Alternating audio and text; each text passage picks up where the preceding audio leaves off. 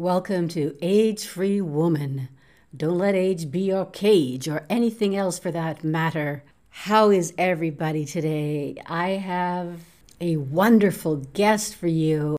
This beautiful woman, inside and out, had the courage to leave her marriage. I think it was like it, over 30 years of, uh, of living with a narcissist, and she left in midlife. If this doesn't inspire you, I do not know what will. And if you haven't figured it out already, today's show is about narcissism. And as my good friend Bugs Bunny says, on with the show, this is it. You know, we hear a lot of chatter these days about narcissism. In the United States, it is reported that one in every 200 persons we meet meet the criteria for NPD, or narcissistic personality disorder. However, many professionals in this field believe the number to be higher. If you've ever worked with, had a friendship, or were romantically involved with a true narcissist, your life will never be the same afterward. That is, if you're lucky enough to get away. If this scares you, it should. Targets of narcissistic abuse not only risk losing their sanities, but their careers, bank accounts, investments, and sometimes their own lives. In today's show, you'll discover the ins and outs of narcissistic personality disorder. You will gain insight on its symptoms and behaviors, spotting red flags, how to heal from narcissistic abuse, and more. I have a special guest behind my golden curtain today. Her name?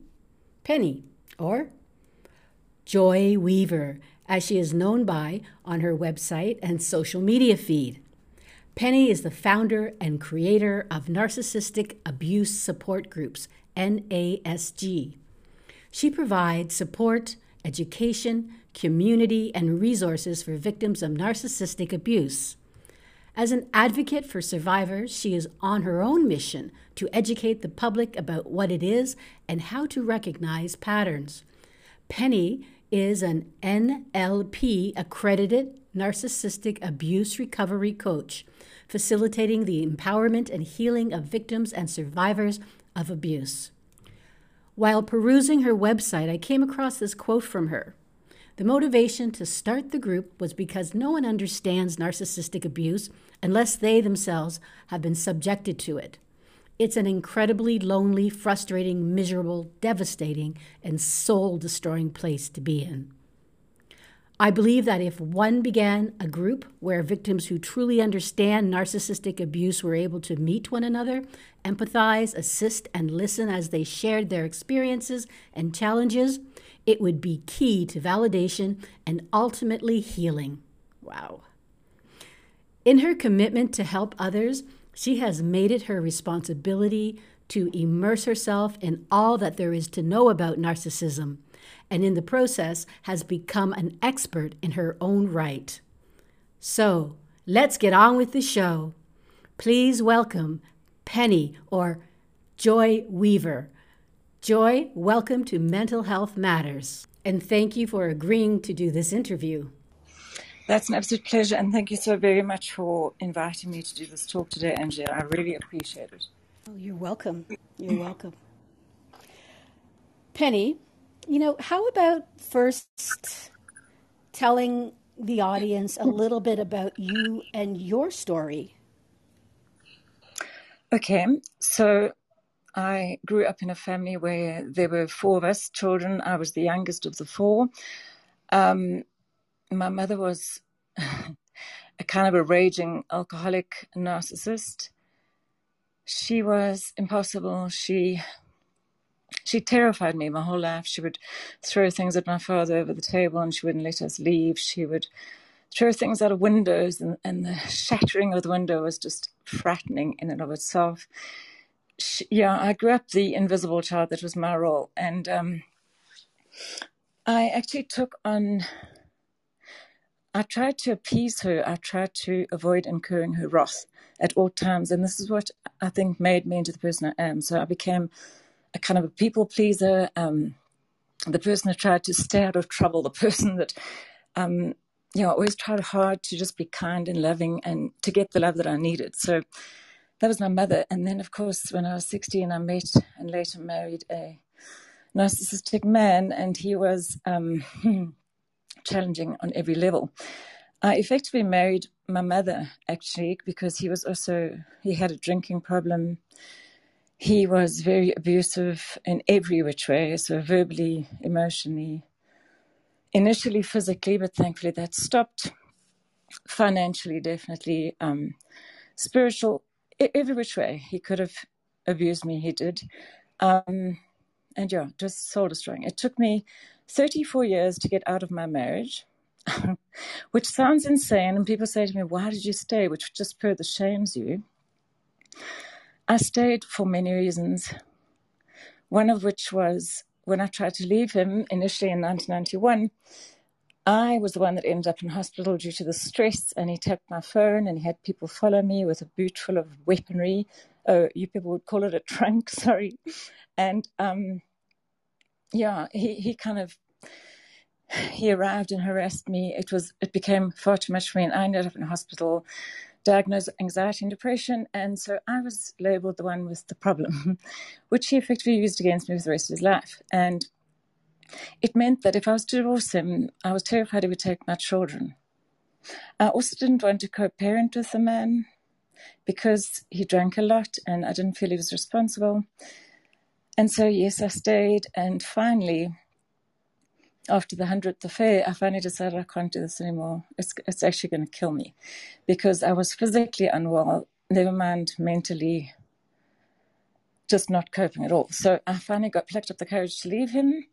And it took immense courage to do so because, um, yeah, because of the fear involved, because I had no finances, I didn't know how that was going to work.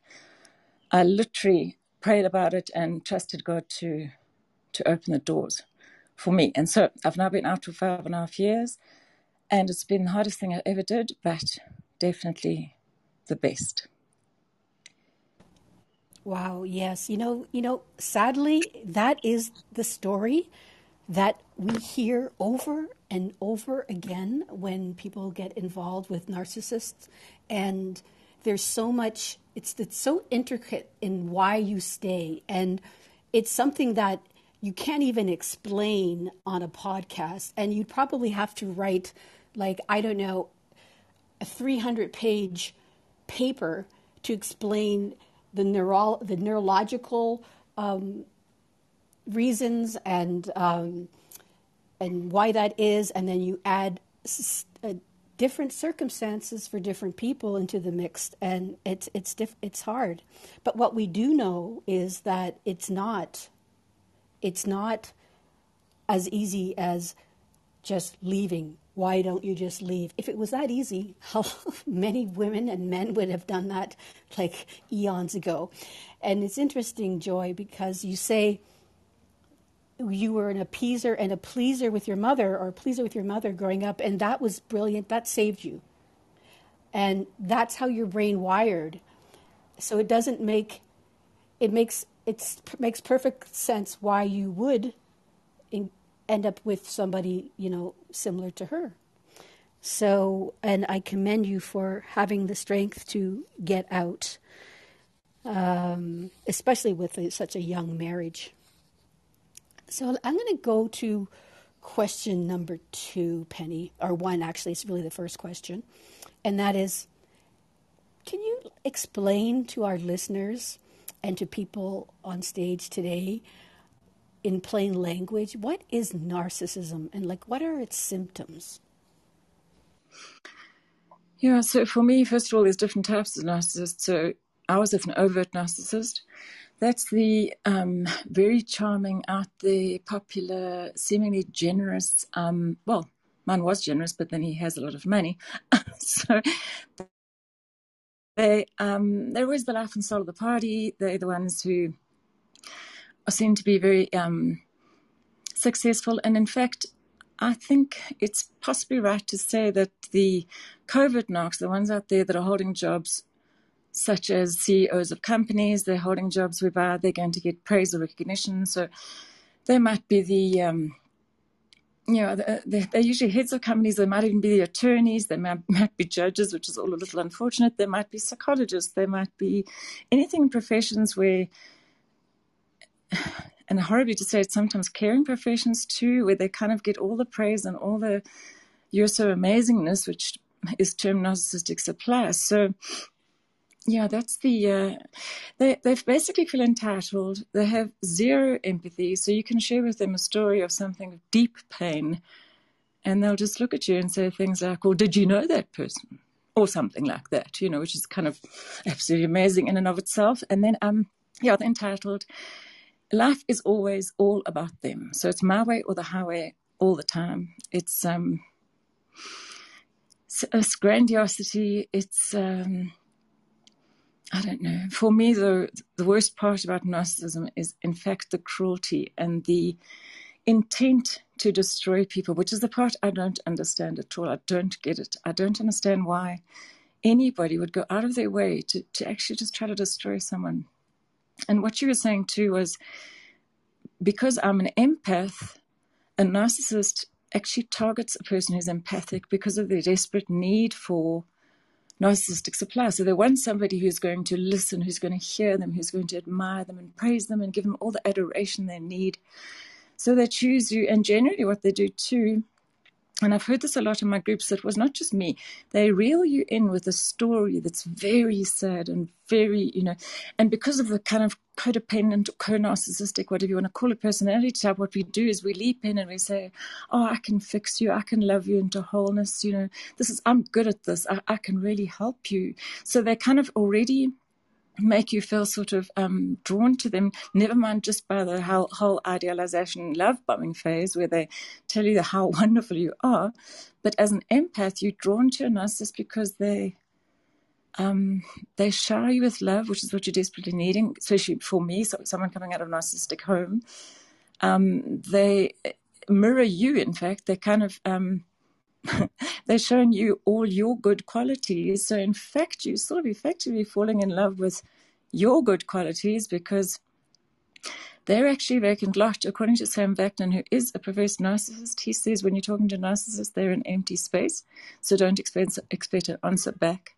One of the most frustrating things, too, about narcissists is that they don't ever resolve conflict. They don't ever accept responsibility or take accountability for anything. They very rarely apologize. They always blame shifting, so it's always your fault, which is why it's the most frustrating, confusing situation. So, yeah, that's a kind of a long winded explanation. Sorry, Angela.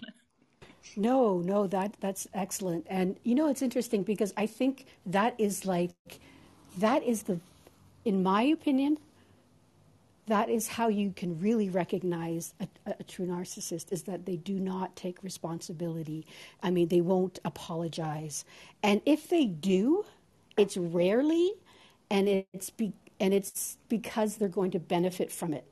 So I really think that if on that checklist it's like okay, well, you know, my partner or my boss never takes respons doesn't take responsibility and and you know, my partner is always shifting, and the gaslighting that is involved with all of that is really crazy making. And what tends to, like, if we're playing a game of chess, you know, and let's say this game of chess is narcissism, well, the chess moves, how, how the move, how a narcissist engages is always, you know, to get a check, to get your man, to get your king, or whatever it is. So, and it always, and their strategies cause you to fall off your game, your game, sorry. So, for example, you might be going along, things are going well between the two of you, and you think things are well, and then suddenly, boom, you, you're, you're T-boned with, with some kind of um, event. Oh, we have to go to this event. What do you mean this event? Tonight? Yeah, tonight. And meanwhile, you've been telling him for or her for months that this night you have this an exam, let's say for example, but suddenly they'll want to destroy that that exam for you, so they'll create some kind of conflict around things like that. I wonder if you can talk a little bit about the the gaslighting because the, well the gaslighting and yeah the gaslighting because I think that's important and where the origins of that came from.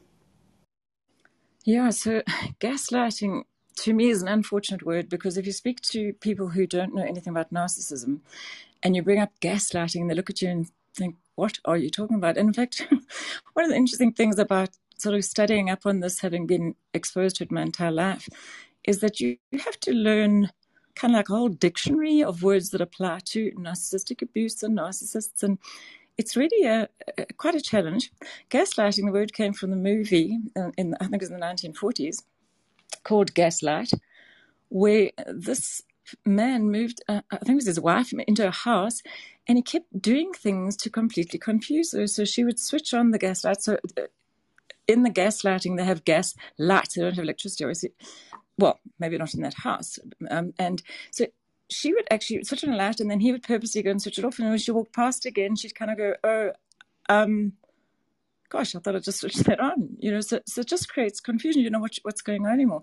Um, so now they can also do things like move things. So you put you'll put your keys down, and when you go back to the the table, they're gone. And it's like, what? Okay, now I know my memory's bad, but I actually, what's where are my keys? And it just causes absolute confusion. For me, the gaslighting came in so many ways. So we'd be having a conversation, and I'd say something about, oh, you know what? Yesterday I saw, you know, Luke at the shops, and he said whatever, and then he'd say, um, oh, really, you know, and then uh, we'd have a conversation. Then I'd say, yeah, well, so when I saw Luke, and he'd say, you saw who? I say, I, I just told you I saw Luke at the shops. No, you didn't. What are you talking about? You didn't say that. So they kind of they deny what you just said to be true. If they are caught out in an affair, for instance, they will make up every story as to why, even though at one in one instance one of my friends actually saw my ex in you know, on a date with this woman. He saw her seeing him. And yet he managed to deny it so fervently that I ended up getting hold of her three times to say, Are you sure? Are you sure it was him? And eventually she said, Penny, I know him. And he saw me seeing him. So the most amazing thing was right at the end of all that. He so he tried everything, every single excuse in the book, which confused me and thought I must be insane. You know, she must be insane. Who knows here? Because he's really adamant. And the last one was because this woman was actually a um, single woman and she'd been single for many years. His last attempt was saying to me, "Just be careful who told you that they saw me, Penny, because, you know, people have got an agenda. So basically, what he was saying was her agenda is probably to separate the two of us because she thinks I'm pretty hot. And I was like, you kidding me? How can anybody even say that? So gaslighting is, it should be, in my opinion, called denying, denying, denying until what happens is you start doubting your perception of reality. It, you don't actually know anymore what is real, what is true. You don't know. It's like I'm that's where the whole "I'm going crazy" thing is. You start thinking, "You what is going on?" You don't you don't have any idea what truth is anymore because you've heard so many lies, and yeah, everything he says is denied, and then they shift the blame to you, as I said. So yeah, gaslighting is a, a terribly awful, um, traumatic, confusing thing to go through, and it's one of the ways that they gain control of us, um, make us believe we are crazy. And then, of course, when we believe we're crazy, then we become more dependent on them because they're the ones who have the answers. We're, we're crazy. And so it's all part of the whole control manipulation. My apologies. For some reason, we had uh, some technical issues in the in the um, producer's booth, and so we lost a big chunk of this audio, which I'm very sorry for. However, I can fill in the blanks here. This conversation goes on to talk about what gaslighting is and basically how it is is it's created to kind of throw you off your game, so to speak. Um, some uh, some people with narcissistic personality disorder um, are very intentional when they do this. Other people, others who do this who who don't have that personality disorder, but are high on the narcissism spectrum, they they do this as well. They may not be consciously aware of it, but it is a um, it is a coping mechanism for them. Unfortunately for us, is what actually can drive you crazy because things like, oh, they'll move your keys somewhere or and and not tell you. Um, they they they'll say, oh yes, we have an appointment that we need to go to and such and such a date. And when that date comes, they'll talk like they don't know what you're talking about, things like that. And now, as I join the audio coming up, um, where where Penny or Joy Weaver, she's sharing her experience when she finally found a therapist who who believed her, um, because that is very common in seeking out therapists. Not all therapists are familiar with recognizing the symptoms of a person who is a victim of narcissistic abuse. It's getting better, but it's it's nowhere near where it should be. And also, when um, people come as couples, the the narcissistic abuser is is often not recognized because they're so good at their game. If they're especially if they're one of these charming narcissists, which Penny's um, ex was. So, in this next portion that you'll hear, is Penny sharing her story about finally finding finding a therapist who believed her. And the reason why he believed her is he gave her the uh, Robert Hare psychopathy checklist, which is basically the checklist to see if you are a psychopath. And on that, it this it scores on a spectrum so they can get an idea of how near or far you are to being a, a psychopath. So he gave her the checklist to bring home to her husband, and her husband filled it out himself. Her husband scored in the high high end to be a psychopath. So that is the most dangerous narcissist you can ever come across the ones that will murder their husbands or their wives, like that kind. The dirty Johns of the world, if you're familiar with that story. So, the next part of the interview that we did not lose is her talking about this experience and the relief she felt when she was finally believed. But there is a twist again, and this will just blow your mind at how good narcissists, the pathological, the Ted Bundys, the, the Dirty Johns. Well, Dirty John was a little bit uh, black and white, so I don't want to really. He was he was a murderer, but he wasn't as smooth as like a Ted, Bund, a Ted Bundy was. So this is Penny or Joy Weaver talking about what happened after sharing all that information about the, the Robert Hare test, etc. So she's talking about feeling relieved. Take a listen. Antisocial personality disorder, which they used to call mm, a psychopath. And unless God writes on the wall, you know, stay, I would run. I cried all the way home because somebody was finally seeing what I'd been seeing, and they were basically saying, It's not you. This man has a huge problem students within seconds. My husband got hold of this man's number, our idiotic. Oops, somehow you. I'm so sorry. I'm so sorry. Uh, um, somebody phoned me. I'm so sorry. Um, I idiotically went to um, uh, yeah. He, I gave him the number of the psychologist I saw. He made an appointment. I think he had two, maybe three appointments with that man, one on one. And then I got called in to a uh, you know couples session during which the psychologist who had just a couple of weeks before told me my husband had antisocial personality disorder, I was told that he had met my husband, spoken to him long and hard, and in fact, I have huge issues. It's clear to him now because of my narcissistic mother. Well, this is the same psychologist that told you. psychologist oh my gosh! Me So they are so easily, easily swayed. I mean, I was blown away. Again, I, I, I cried all the way home. I'm like, you're kidding me. Here's somebody who actually stated, you know, like he did a personality profile on the man, said this is who he is, and then he, that very man manages to convince him he's perfectly fine. It's all me. Wow. It's just amazing.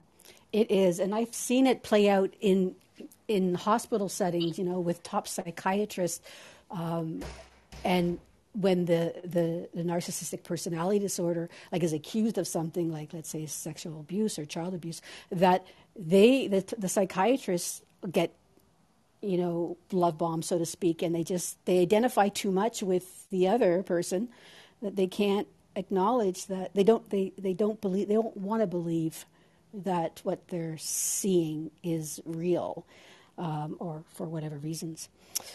Wow. And you know I'm sorry that that happened to you, but that is just that is such a classic, a classic story that you hear in in these situations, especially when that when the person is very good. Like antisocial personality disorder is in itself separate from narcissistic personality disorder, and and that is like like a dangerous diagnosis to have. So that's like the Ted Bundys around of, of yes, absolutely, yeah, absolutely. Yeah. Mm-hmm. Because not all narcissists are Ted Bundys, but they can do a lot of damage. Which brings me to the next question, actually. Um, you know, we know that when a partner tries to leave an abusive relationship, um, at that at time of exit or shortly thereafter, they are at risk of danger. In extreme cases, of course, it's you know your life or your children's lives are in danger. However, there are many other ways that the abuser can make your life a living hell. Can you talk about this and what steps one can take to protect themselves? Yes, they can indeed make your life a living hell. Um, I actually cannot believe the stories that I hear. Can you hear me, Angela? Yes, sorry, I was just coughing, so I turned off my mic. Oh, no, sorry. Um, so I can't believe the stories that I've heard since I began the group because oh man, they go out of their way just to make your life a living hell. So they start what they call a smear campaign where they will tell everybody absolute lies about you, that, you know, you were a complete slut, whore, prostitute, slept with all their friends, whatever it was. They'll, they'll start that kind of thing. They'll um, harass you at work. The one girl had. Oh, we just lost you. We just lost you. Hello? Joy? Oh, maybe Joy, we'll just wait until you're able to come back. So I'll just I'll just share some things. Like there are spectrums of narcissistic abuse, and there are, what they call covert narcissists. And um, covert narcissists, they they don't they don't present like others. They can be kind. Um, they can have friends um, they are covert, right? Or they call them vulnerable narcissists. So they come from like this underdog position that, of being the underdog. Oh, you're back now, Penny? Yes, can you hear me? Uh, okay, yes. I was just filling things. I'm just going to complete what I'm going to say and then we'll go back to you, okay? Okay. So they can be like the underdog. So they come in as wanting to help you or they're or they're hurt themselves. And they get that your support and control by being the underdog. So that's just another form of, of narcissism. But I'm going to end there because now we have Joy back. And so back to you if you want to complete what you were sharing, Joy. Thank you. Hi, sorry, can you hear me? Yes. Angela, at which point did you leave? Uh, did you not hear me anymore? Um, you were starting to talk about um, making your life a living hell, how they will go to their way to do smear campaigns and tell people that you're a slut, etc., and things like that, which is very common. So yes, they do that. And then I was mentioning that one of the girls in my group had a. Um, her husband went to her work and he he made up this whole big story about how disgusting she was and basically the whole thing was defamation of character. Um, he he tried to get her to lose her job. Thankfully for her, um, once she spoke to the boss, the boss, who had known her for years, didn't um, believe him, thankfully. So she still kept her job. But now, of course, he knew where she worked. Um, so he could always get hold of her at work. They phone you a gazillion times. If it's not on your cell phone, it's at work. Um, harass you, stalk you. She was followed by people who were like part of the underworld. These were people who were kind of used as hitmen. She'd met them in her home, and so she knew them. This wasn't a story that he made up. They were his friends. So she was terrified, but absolutely terrified, such that she ended up going back to him because it was safer to go back than fear that he would take out one of her friends or family. So that's the scary part is that, as you say, when you leave, it's terrifying because it's at that point when they are so furious. That's when you get this whole narcissistic rage. It's just absolutely phenomenal. They kind of live to punish you. If you go back, the abuse just escalates absolutely radically. It becomes so much worse. And statistically, they say it takes between seven and nine times to leave an abusive relationship. I think it took me six or seven over the years. So I did try a few times, but it's really hard. And then, of course, there's, there, is, there is the whole fear. There's a huge fear of what they can do. I was reading the stats about parental alienation and how bad it is to alienate the child from one of the parents, but sometimes they are so dangerous that they were also saying that since 2008, I think it was, in the last 10 years, it was studied and done up to 2018, something like 800 plus children had been murdered by a parent, the one who had been pushed aside. So it was the narcissistic parent, more commonly the man than the woman, but that was their final revenge. The only way to really punish you is to kill the child that you have together. I mean, these people are deranged. That's not even vaguely normal. But that's the kind of extreme they'll go to. And they always say that if you're getting out of a really domestic violence thing where, where the violence is physical, once you leave, that's when you're in the most dangerous zone.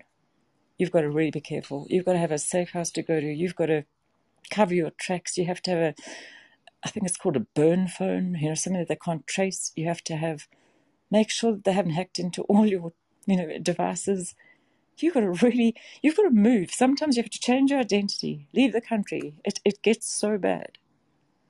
Yes and you know hence people just go dark for a while. And so when you think about it someone with narcissistic personality disorder when the partner leaves them it's like they're like three years old. And when you're three years old, you can have a narcissistic temper tantrum. That's normal. That's normal for a three year old because when you are three, everything is about you and should be about you.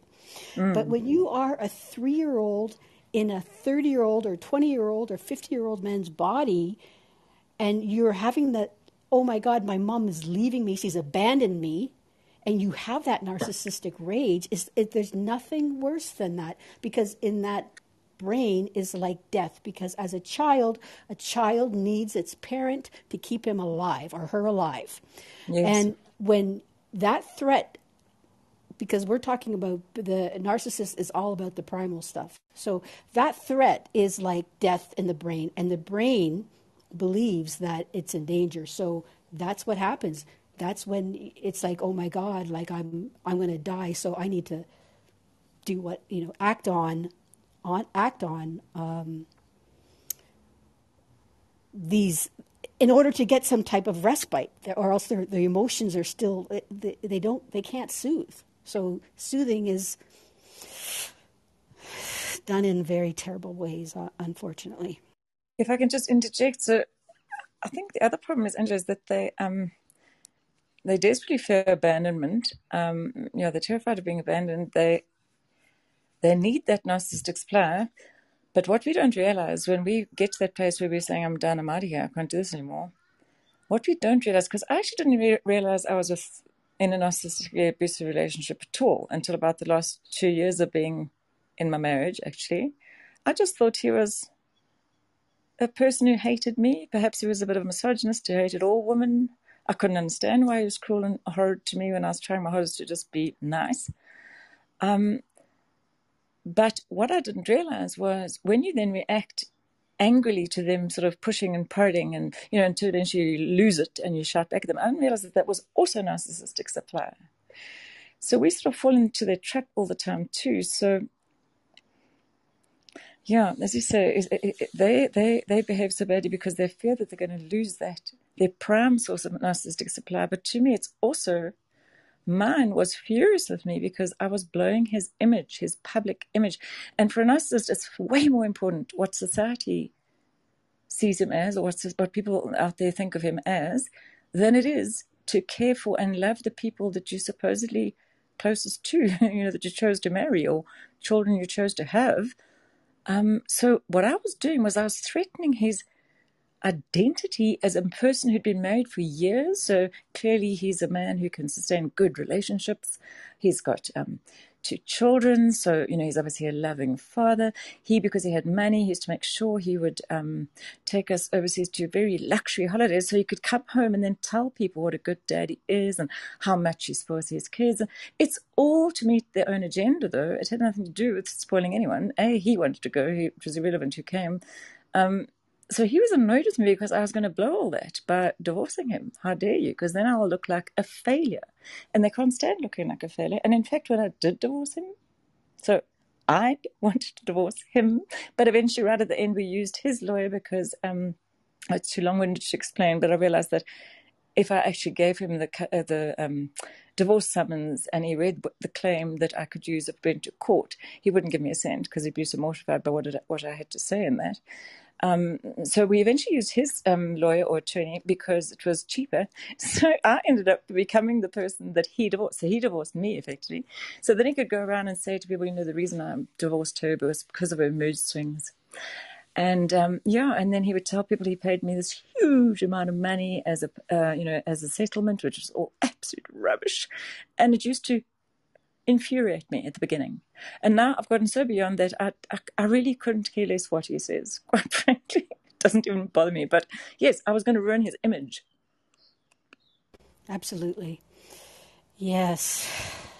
And that's all part of this smear campaign, I guess. So now, I don't like, in order, I don't want to leave this on such a sad note. But I, oh, uh, first of all, I want to also say that it's not just men who are narcissists. But I mean, according to this, the stats in the U.S., there are many more, and, and Canada, like there's like 75% of men are, the narcissists are 75% men and 25% women. And like the women do exist, just like Joy has been sharing about her own mother. And I, I've, I see it myself in in life too. So um, I just wanted to make a note about that. Um, and these same kind of things can happen with female, and um, but in, in, maybe a slightly female way. in one case, I know of this woman who would, whenever she was angry with her boyfriend, she would secretly go and puncture his.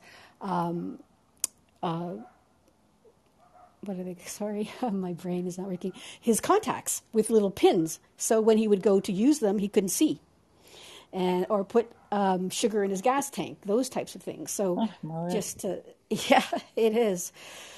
So I mean to let to turn this into a little bit of hope here now. Like, what can a person do, um, Penny? Because um, you help women get out of these relationships, and and you also educate women to to so they can protect themselves from getting into, or and men, sorry, protect themselves from getting into these types of relationship. What kind of things can people do to, let's say, they're in an abusive relationship? How can they, kind of coping skills can they use, and um, how can they? What are the first steps they may need to do? What are the first steps they may need to do to get out? Okay, so generally, um, a person will look up narcissism or narcissistic abuse because someone's told them that perhaps your partner's a narcissist or whomever they're dealing with, so it might be a colleague or friend or boss, or whatever. Um, and then when they come to the group, they're completely and utterly confused. So what you have to do first of all is kind of create awareness and help them to understand and to validate that what they're going through is in fact abuse because people don't understand what emotional abuse is, what financial abuse is, spiritual abuse, etc. They just understand physical abuse. And that's domestic violence, and they understand that, and that's part of GBV, but they don't understand the rest. So initially what I have to do is I have to kind of validate what they what they're experiencing is abuse and help them to understand why they're feeling so confused, why they're feeling so frustrated, why they're feeling why they they don't know who they are anymore, why they're feeling as though they might be the narcissist, and explain the whole concept of projection. So so whatever the narcissist is saying to them or accusing them of, I always tell my clients that basically what they're doing is they are giving a little sneak peek into who they are. So if they come home and say, You're the most selfish, unloving person I've ever met, they're actually saying, I am selfish, I am unloving, which is all truthful, but unfortunately, we take it personally. And that's what causes all the damage. And we keep sort of analyzing ourselves and thinking, how can I make this better? So it's first of all creating awareness and helping them to understand what they're in. Then they have to acknowledge and actually um, understand that they played a part in this too, which when you're in that victim mode and you you you're saying, you know, if only he would change, if only he'd stop drinking, if only he'd stop being so cruel to me, if only he'd stop humiliating me, unless you can move out of that if only he would change stance and understand that actually you play a big part because you're allowing the abuse. Well, when somebody told me that, I was furious. In fact, she mentioned I should read Melody Beattie's book called Codependent No More, because uh, that's who I am and I need to accept that. And I was like, I read that book and I was just, it just made me very angry. Yes, a lot of the things she was saying was true, but I, I wasn't at a place yet where I could accept and move on to sort of the, the more survivor. Okay, what am I going to do here thing? Once you've managed to move a person out of victim into survivor, then you can start working with them and you can, you can start pointing out that as this kind of a person, which most people call us empaths or victims of abuse or people they call us codependent, but the lady that I follow in Ireland, her name is Christine Louis de Canonville, she calls us co narcissists, which I prefer because we didn't get into a relationship with a person who's dependent on something, you know, drugs or alcohol or something, although they, they do depend on narcissistic supply, I guess. But she says it's not the same thing. So, so she puts us as co narcissists. And then explain to them that the things we're doing wrong is that we have very weak boundaries. We allow the abuse because we don't know what our rights are, that we're able to say no, that um, we have a desperate need to give and give and give, and we want to, then that's who we are. But it usually comes from a place of shame and trauma in our upbringing. And as you said earlier, a kind of like a survival mechanism, please and please and please. But we eventually get completely resentful because we're not getting back what we need to explain to the person that they have huge control issues. Well, again, when somebody told me I had control issues, I sort of looked at them blankly and said, Who, me? No, he controls me. But it's not about that. It's about us trying to control the other person so that we get our love needs met. But we don't have a clue that we're doing that. We don't know we're doing that at all. So we have this big hole in our soul, desperate to be loved. So we give and give and give. And they take us. But like I said, eventually we get fed up. So they've got to understand that. So first of all, we allow it. Second, we've got weak boundaries. The third thing is we keep on looking for external validation. If somebody says, um, I love you, we feel good about ourselves. We don't understand the concept of self love because, especially as a woman, you're raised believing that your job is to take care of everyone else's needs. You know, you're supposed to be self sacrificial. If you do anything for yourself, it's selfish. We don't really understand the concept of loving yourself is actually healthy. Um, so because of that, we yeah, we, we, we, we don't default into looking for love inward. Um, and that's a big problem. So so we keep waiting for people to validate us, make, make us feel better. So when you can get the person to understand that what they're doing is caretaking and they need to start doing self care rather than caretaking, they need to start prioritizing themselves, asking the one question Are my needs getting met? And you know, if you, if you if your needs are not getting met, you're going to be desperately unhappy.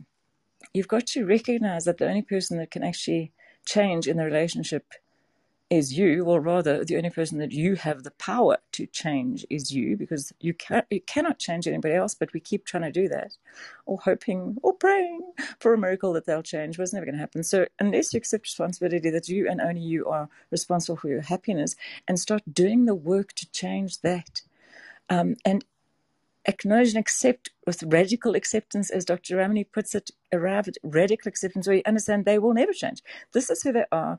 Their personality is disordered. And um, you can hang in there for the rest of your life, being miserable, unhappy, um, emotionally not well, mentally unwell, physically unwell. Um, or you can make the bold decision to move out of a toxic relationship. So yeah, that's kind of the process, and then uh, the, the skills that one gives. If the person, for some for some reason, can't leave, or like me, I felt trapped. I, I couldn't leave. I didn't have the finances. He kept telling me he'd hidden all his money in um, trust funds, which he had. He kept saying, "Divorce me, you won't get a cent." It was all threat, threat, threat. I couldn't leave because I said I was terrified. My kids, I'd lose my children. Then you need coping skills. And I wish that somebody had told me this when I was in my relationship because I knew none of these. So I would always just put up, put up, put up, and then explode, which of course he loved. So going grey rock is um, exactly what it says. In other words, you, you become as emotional as a rock, so you don't react to them when they're whatever they do, when they rage, when they accuse you, when they whatever you just you don't react.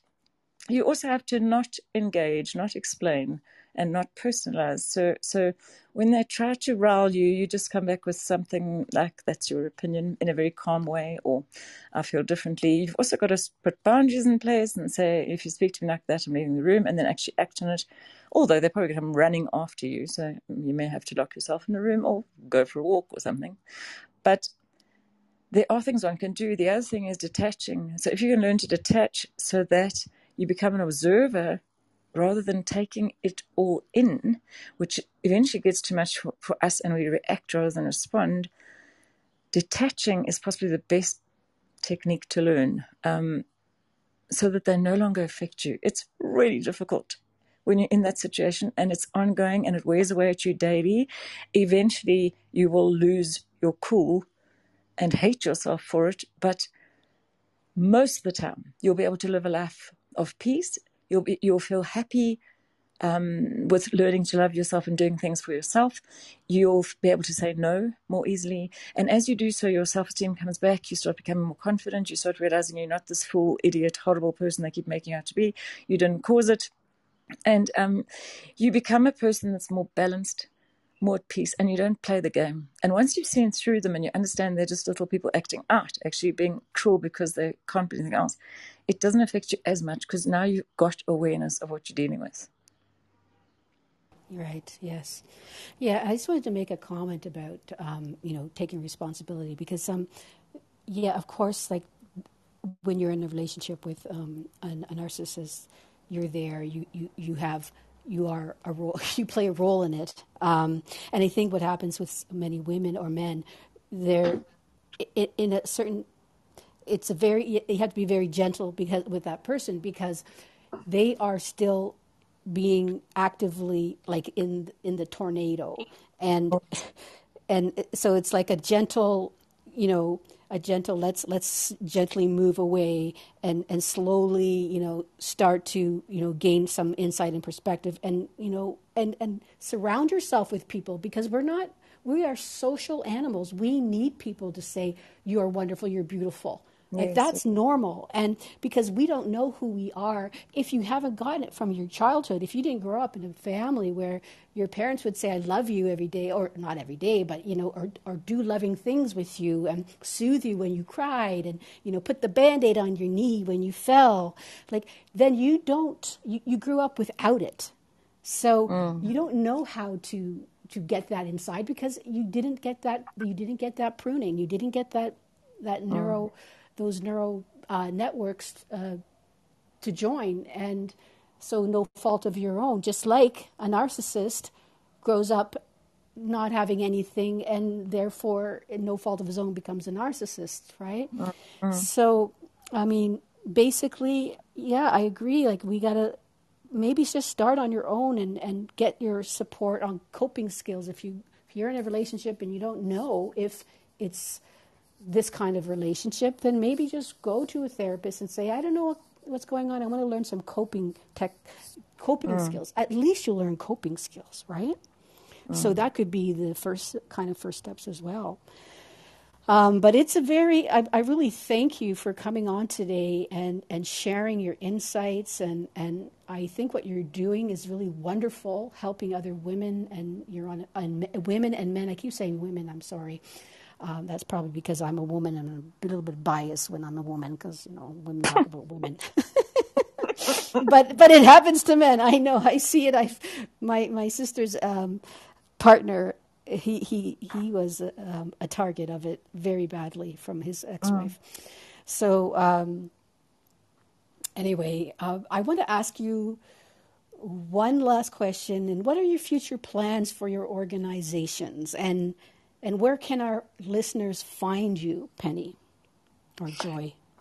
Okay, so I, I have so many plans, but so little time to execute them. Um, I've got this kind of big idea uh, with regards to um, so when I first started the group, I just started advertising on Meetup because I didn't know how else to actually advertise.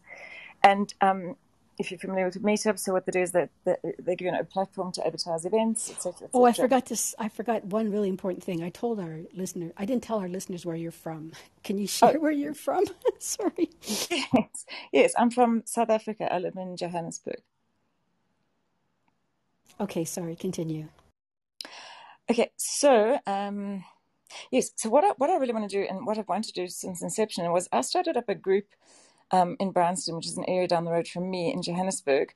And then ever since then, I've been on an absolute mission to try to find people who are as passionate about what I do as I am, who are at least sort of four or five years out, who've gained understanding about narcissism, who hopefully have some sort of a counseling background or you know whatever some they can kind of understand people who are able to facilitate a group effectively it's been such a challenge because the nature of the abuse, well, the abused person, they kind of get the act together and then they fall apart for a bit and then they get the act together and then they fall apart for a bit.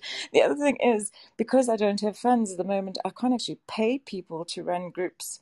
So that might, might make it easier. But the happy news is after about three and a bit years of doing this and you know, plodding away, trying to find people, getting excited, and then they fall off the wagon, per se. Um, I've, I've now started, um, NASG has a group in Cape Town, we've got one in Pretoria, and we've got a, gr- a group on the other side of Johannesburg in the southeast. So it's exciting, and, and more people are kind of coming to the fore. And the more I have awareness of the group, the more people might listen in and go, "Hey, you know what? I've always wanted to give back in that way." And I believe I believe it's all about for me. I have turned my pain into my purpose. And um, people will say, Gosh, Penny, you must be so devastated you didn't leave years ago. And I look at them and I say, No, I'm not. I actually think I left at the exact right time because this was part of the plan. So right now, I'm kind of equipped sufficiently to help a huge range of people. And in fact, a lot of the people in my group could be my children, actually, they're that sort of age. And um, so I'm kind of like an agony aunt at some stages, other times a counselor, other times a coach. Um, but I want to start up groups throughout South Africa. I would love to start up groups throughout Africa. Actually, I have quite a few people on the group that are from, I know one's from Nairobi, the other one's from Botswana. So there's there's quite a few people from Africa who who've joined our group. Um, there's people that are there's people from America and uh, Afghanistan and all sorts of weird and wonderful places that are part of the group. And I think it's because right now we're one of the few groups that offer WhatsApp support and so they can have live interaction. We even had a we have a twenty four seven group, so they can actually, depending on the time zones, they can talk whenever. And hopefully there'll be somebody. Sometimes we, we miss we miss it a bit on the on the nighttime group, but if I was able to employ somebody to do that and moderate that group, it would work uh, better. So that's my aim. The other aim is to have our Courage to Change YouTube channel as a place where people are invited to come and share their stories. Um, people love hearing stories and if a person who hasn't been in an abusive relationship listens in, they will then, just by listening to the story, go, Oh, is that narcissistic abuse? And then be able to tell their friend Susie that actually I think Jack is actually a narcissist because you know I heard this show and he does those things. So it'll educate the public as to what narcissism is, but it is twofold in its in its healing because it's actually healing for a person to own their short, their story and to share it. So part of the healing with people in my group would be to share their story, and so I'm really excited to do that, but I haven't as yet found the time to do that. So with the stories, and then um, with my coaching, I've put together a program that I call the Recovery and Restoration Personal Development Program, and it's a 10 session live one on one coaching process, which is proven to be very effective because um, it's not like the online courses where people can't deal with your unique, different experiences of narcissistic abuse. Whereas I when agree. You, yeah, when you're one on one, I can tweak it and alter it and make it suit the needs of that specific person. I can find notes relevant to their situation. I can research and give them things that are really helpful. Do you know what I mean? So, so I'm finding it works really well. I'd also like to get into a bit more group coaching, maybe offer um, a support on a once a week Zoom so that everybody globally can join. So I'm looking into all sorts of things and you know fun ways. I'm also a laughter therapist, so I do workshops and laughter therapy for me. Um, since I left, I've, I've laughed my head off literally, and it's very much helped me. So I believe laughter is the best medicine. Um, and I, yeah, so I want to sort of investigate more into those areas. And also with mentorship, I want to train up the people in our group to be mentors to one another. So a bit like AA, where you've got somebody who, as you're about to send that text to this horrible pig who you left six months ago, um, who you went no contact with, as you're about to unblock him and send that text, instead of doing that, you phone your mentor and you say, "Help! You got to help me. Take my phone. Do something. I don't want to do this, but I do want to do this because you've got this whole sort of conflicting emotions and you end up sort of romanticizing your relationship and, and remembering the good moments and forgetting all the bad. But so that's the other. That's area. brilliant. I think that's a brilliant idea. like it having really a sponsor. Mm-hmm. You need a sponsor. You absolutely do. And then, yeah, to encourage people too, to what I also do is I try to do the various healing methodologies on myself so I can kind of recommend to people which ones I found useful. Of course, it's not a one stop shop, not, doesn't work, nothing works the same for everybody. What I'm trying to say actually is not every healing method is good for every person. So you've got to find the ones that work for you. And I try to present that also in the meetings and, and help people in all of our discussions to kind of, you know, find the right method for healing and to encourage them to do the work because unless they do that, they're going to fall into the next narcissistic relationship. And it is a living hell. Joy, um, can our listeners um, follow you on Clubhouse here, and and on your on your profile, do you have access to like your websites and all that information where people can reach you? Okay, so um, my profile is Joy Weever with the same photograph that they're seeing here. So yes, they can get the information there. Um, I actually only set it up recently, and I think I neglected to put the website address. I put links to my Joy Weever Facebook, my Joy Weever LinkedIn, Joy Weever uh, Instagram, but I don't think I put the Courage to Change website, which houses everything to do with the Narcissistic Abuse Support Group. I've called it Courage to Change on purpose because the narcissists that you're with are generally watching your every move. And if you go and join a group called Narcissistic Abuse Support Group, or if you go and look at a website called that, they'll come down on you hard. Um, so we called it Courage to Change to avoid that. And members are invited to join with their first names or anonymously, make up one, you know, so so that it's a safe space, it's a safe platform to share. But my website address is www dot and then the word courage, the number two, change dot co dot za. So it's courage to change with the number two dot co dot za. And uh, on that website you'll find all the different resources, the support services, recommended books, um, professionals to listen to on their YouTube channels, etc., etc. So it's exciting. It's growing. We're trying to create more uh, traffic through the website so there'll become more awareness. And oh, my mission also is to I want to go. I can't forget this because this is really my passion.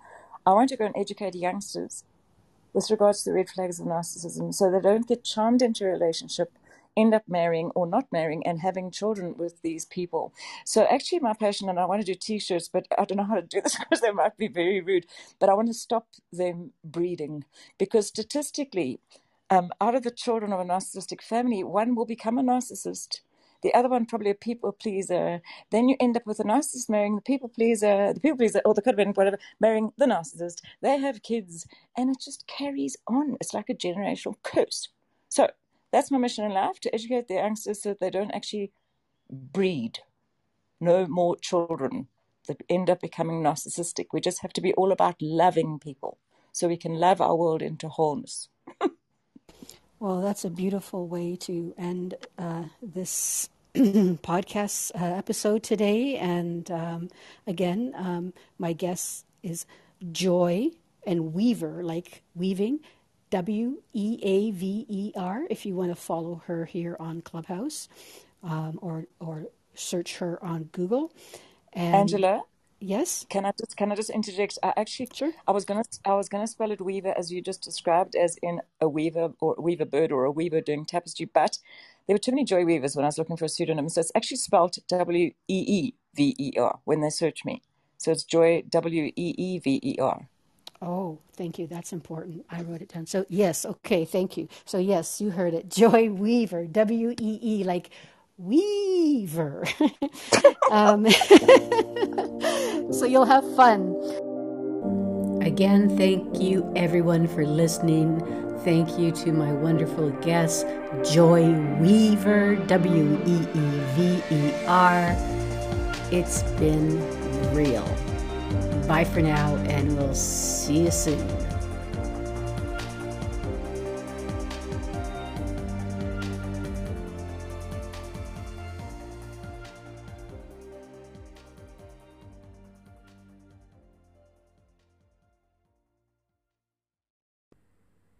You are a shining star.